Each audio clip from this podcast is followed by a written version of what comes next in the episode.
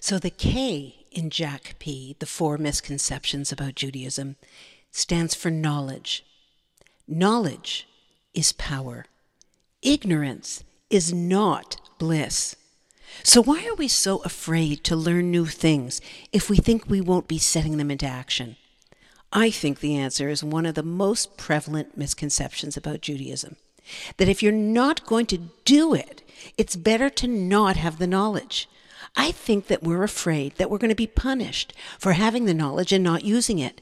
We stick our metaphoric fingers in our ears and we say, I don't want to hear this because I want to be able to say, I didn't know. You know, as the judicial system says, ignorance of the law is no excuse. Torah means instructions, and we never know when we're going to need them. Here's a story. I used to drive a green minivan that I bought used.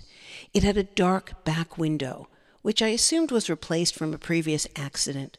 So I live in Toronto and I park on the street, and I've spent many a freezing morning scraping ice off the back windshield of my car with a credit card when I couldn't find my scraper, freezing and shivering in the morning cold.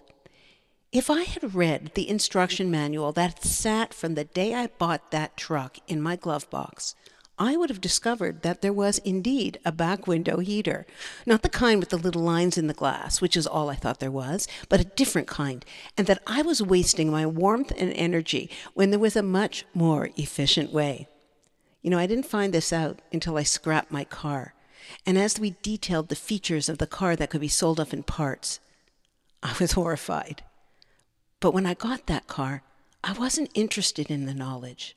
I just wanted to get from A to B. So I ask you, why do you want to waste the precious resource that is the instructions of our Torah?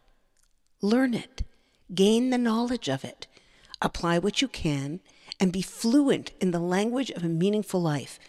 Don't stand shivering in the cold when you don't have to. And it's not all or nothing at all. Remember that. You can teach this concept to yourself and to your family by choosing one piece of Torah wisdom that you have interested in. Learn everything there is to know about it, even if you're not ready to apply it. Learn something about Shabbat.